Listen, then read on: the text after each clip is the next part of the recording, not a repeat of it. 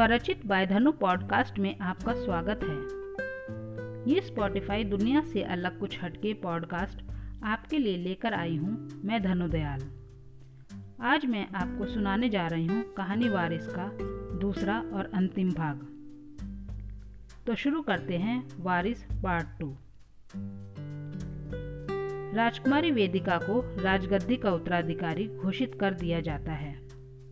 राजकुमारी अवंतिका उनकी सहायक बनकर हमेशा उनके साथ रहेंगी और युद्ध की तैयारियाँ शुरू हो जाती हैं। राजकुमारी हंसिका मंत्री मोहर सिंह के पुत्र विक्रम सिंह के साथ तलवारबाजी करते हुए। वह राजकुमारी हंसिका, तलवारबाजी में तो आप माहिर हैं। अब तो हमें आपसे डर लगने लगा है। आप हमें ही घायल कर देंगी। विक्रम सिंह, अभी तो आप अकेले हैं। हम आप जैसे दस के साथ भी अकेले ही तलवारबाजी कर सकते हैं। हाँ नन्नी राजकुमारी जी। राजकुमारी हंसिका ने अपनी तलवार रोक ली और गुस्से से बोली, हमें नन्नी राजकुमारी मत कहा करो। विक्रम सिंह ने संजीदा होकर कहा तो क्या कहें? राजकुमारी हंसिका विक्रम सिंह के पास आकर गुस्से से बोली, कुछ नहीं। रात का समय, एक साया घोड़े पर सवार होकर राजनगर से निकलकर विराट नगर की ओर जाते हुए। विराट नगर के महल में राजा भद्रपाल, आप ही हमारे महाराज बने। हमें एक स्त्री के अधीन कार्य करना स्वीकार नहीं है। हम राजनगर के भेद देकर युद्ध जीतने में आपकी मदद करेंगे। राजा भद्रपाल ने कहा, और तुम्हें इसका भरपूर इनाम भी मिलेगा। महाराज, चंद्रभान को अपनी प्रजा बहुत प्यारी है। यदि आप किसी तरह से युद्ध से पहले प्रजा में अफरा तफरी फैला देंगे तो महाराज चंद्रभान अपना ध्यान प्रजा की तरफ़ कर लेंगे और युद्ध आधे ध्यान से नहीं जीता जाता। राजा भद्रपाल की आँखें कुटिलता से चमकने लगी। ठीक है, ऐसा ही होगा। हम कुछ सिपाहियों को साधारण लोगों के वेश में राजनगर भेज देते हैं, जो युद्ध से पहले वहाँ चोरी, डकैती और आग लगाने जैसी वारदातें करें। राजनगर महल में। राजकुमारी अवंतिका आप कुछ सिपाहियों के साथ प्रजा के बीच जाएँ और वहाँ शांति कायम करें। हम और महाराज अपनी सेना के साथ युद्ध पर जाएँगे। राजकुमारी हंसिका, आप विक्रम सिंह के साथ महल की रक्षा के लिए यहीं पर रुकेंगी। महल का संचालन आपके हाथ में होगा। युवरागी वेदिका ने आदेश देते हुए कहा। सभी अपने अपने मोर्चों पर डट गए। राजकुमारी हंसिका ने रात में एक साय को महल से बाहर निकलते देखा। वह उसके पीछे गई और उसकी गर्दन पर तलवार रख दी। साय को देखकर हंसिका अवाक रह गई। मंत्री मोहर सिंह आप इतनी रात गए कहाँ जा रहे हैं? आपको तो युद्ध के मैदान में होना चाहिए था।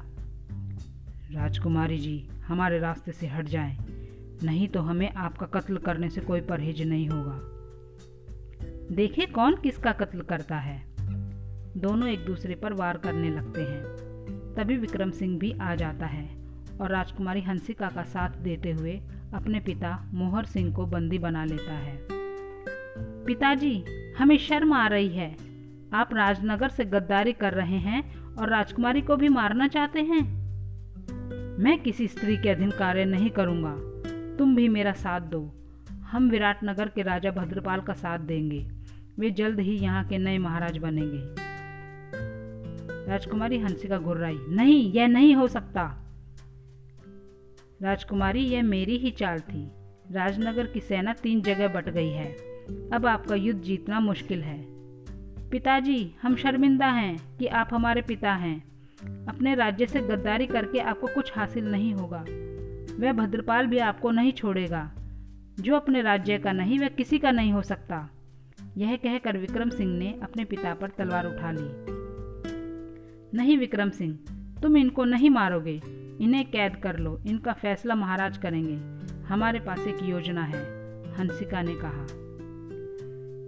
राजकुमारी अवंतिका प्रजा के बीच। सभी सिपाही अपने अपने मोर्चे पर डटे रहो। संदिग्ध व्यक्ति पर नज़र रखो। अब राज्य में कोई भी वारदात नहीं होनी चाहिए। राजकुमारी अवंतिका ने राज्य में शांति कायम करने के लिए प्रजा के लोगों का भी सहयोग लिया। उनके समूह बनाकर अलग अलग जगहों पर तैनात कर दिया और इस तरह से धीरे धीरे वारदातें कम होने लगी। राज्य में एक जगह भीषण आग लगने की खबर सुनकर राजकुमारी अवंतिका वहाँ जाती है। एक बच्चे को आग में फंसा देखकर अवंतिका अपने आप को रोक नहीं पाती। बच्चे को बचाते हुए राजकुमारी अवंतिका प्राण त्याग देती हैं। राजनगर महल। राजकुमारी हंसिका विक्रम सिंह से कहती है, आप जानते हैं विक्रम सिंह?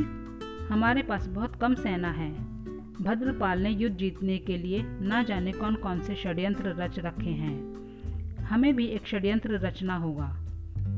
विक्रम सिंह ने झुककर हंसिका से कहा, राजकुमारी हंसिका, मैं आपका बहुत आभारी हूँ। मेरे पिता के ऐसे घिनौने कृत्य के बाद भी आप मुझ पर विश्वास कर रही हैं। मैं अपनी जान देकर इस कार्य को अंजाम दूँगा। युद्ध स्थल युवरागी वेदिका सेना का मनोबल बढ़ाते हुए घमासान युद्ध में रत है। महाराज चंद्रभान एक के बाद दूसरे सैनिक से लड़ते हुए काफ़ी थक चुके हैं। उस दिन का युद्ध समाप्त होने के बाद। पिताजी कल आप युद्ध में ना जाएँ, हम अकेले संभाल लेंगे। आप काफ़ी थक गए हैं। कई घाव भी लगे हैं। नहीं बेटी, हम आपको अकेला नहीं भेज सकते। महाराज, आप युवरागी वेदिका की चिंता बिल्कुल ना करें। आपको आराम की सख्त ज़रूरत है। हम इनकी रक्षा अपनी जान देकर भी करेंगे। सेनापति गजराज ने कहा। महाराज चंद्रभान ने गर्व से वेदिका को विदा किया। सेनापति गजराज ने चिंता व्यक्त करते हुए कहा, युवरागी वेदिका, यदि विराट नगर से और सेना आ गई तो स्थिति गंभीर हो सकती है। अभी तो मैदान हमारे हाथ में है। सेनापति जी, देवनगर राज्य की सेना दो दिन में हमारी मदद के लिए आ जाएँगी। अब हम पीछे नहीं हट सकते, चाहे कुछ भी हो जाए।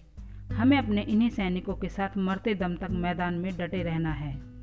जी अवश्य, हम आपके साथ हैं। सेनापति गजराज ने तनकर कहा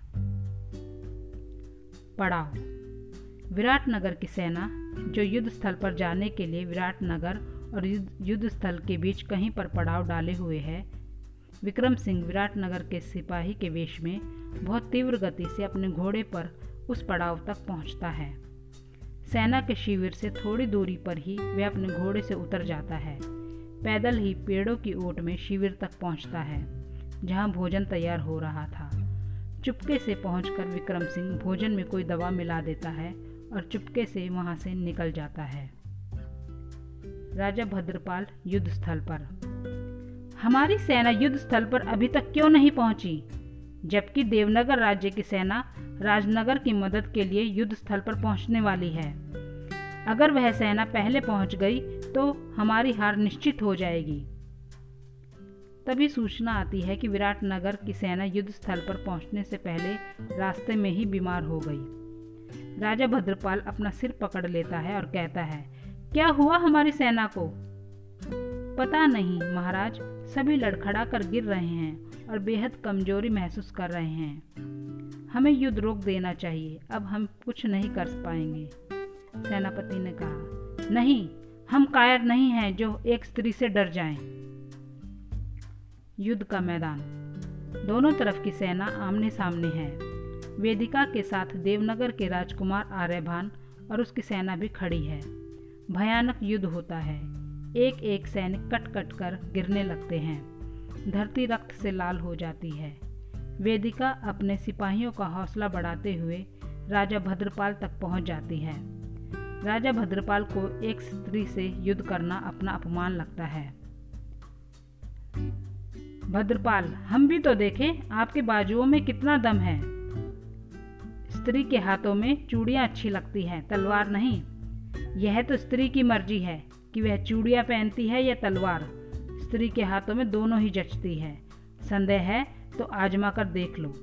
यह कहकर वेदिका अपनी तलवार से भद्रपाल पर वार करती है। भद्रपाल वार को बचा लेता है। लेकिन समझ जाता है कि वेदिका को कम समझकर उसने अपने जीवन की सबसे बड़ी भूल की है। आर्यभान युद्ध स्थल से विराटनगर की सेना को तेज़ी से कम करता जाता है और अंत में भद्रपाल की सारी सेना खत्म हो जाती है। भद्रपाल वेदिका से लड़ते हुए बहुत घायल हो जाता है और अंत में वेदिका अपनी तलवार से उसका सिर धड़ से अलग कर देती है। राजनगर की सेना विजयोल्लास करती है। विक्रम सिंह के सकुशल राजनगर वापस लौट आने पर विराटनगर का संचालन हंसिका को सौंप दिया जाता है और विक्रम सिंह को राजकुमारी हंसिका का सहायक नियुक्त कर दिया जाता है। मोहर सिंह को आजीवन कैद में डाल दिया जाता है। राजकुमारी अवंतिका का अश्रुपूर्ण नेत्रों से अंतिम संस्कार करने के बाद युवरागी वेदिका को राजनगर के सिंहासन पर बिठा दिया जाता है। वेदिका का विवाह आर्यभान के साथ बहुत धूमधाम से होता है। आर्यभान वेदिका का सहायक बनकर राज्य संचालन में मदद करता है। राजा चंद्रभान, आपकी पुत्रियाँ किसी से भी कम नहीं हैं। वह आपके राज्य की खुशहाली को और बढ़ाएँगी और आपके सिंहासन को वारिस भी देंगी। राजा सूरज भान ने राजा चंद्रभान को गले लगाते हुए कहा, दोनों मित्र हँसते हुए एक दूसरे को कस लेते हैं। अगर आपको मेरी कहानी पसंद आई है तो अपने दोस्तों के साथ ज़रूर शेयर करें। तो सुनते रहें स्वरचित बाय धनु केवल स्पॉटिफाई पर और फॉलो बटन दबाकर मेरा पॉडकास्ट फॉलो करना ना भूलें।